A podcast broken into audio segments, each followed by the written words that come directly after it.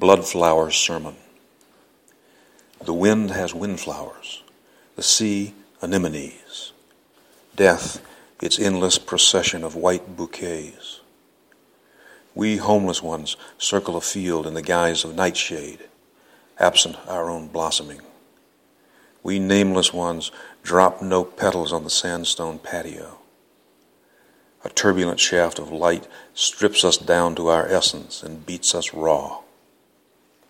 What chance did we ever have, great ones, to be anything but planted in tilth in the end and sentenced to calcium?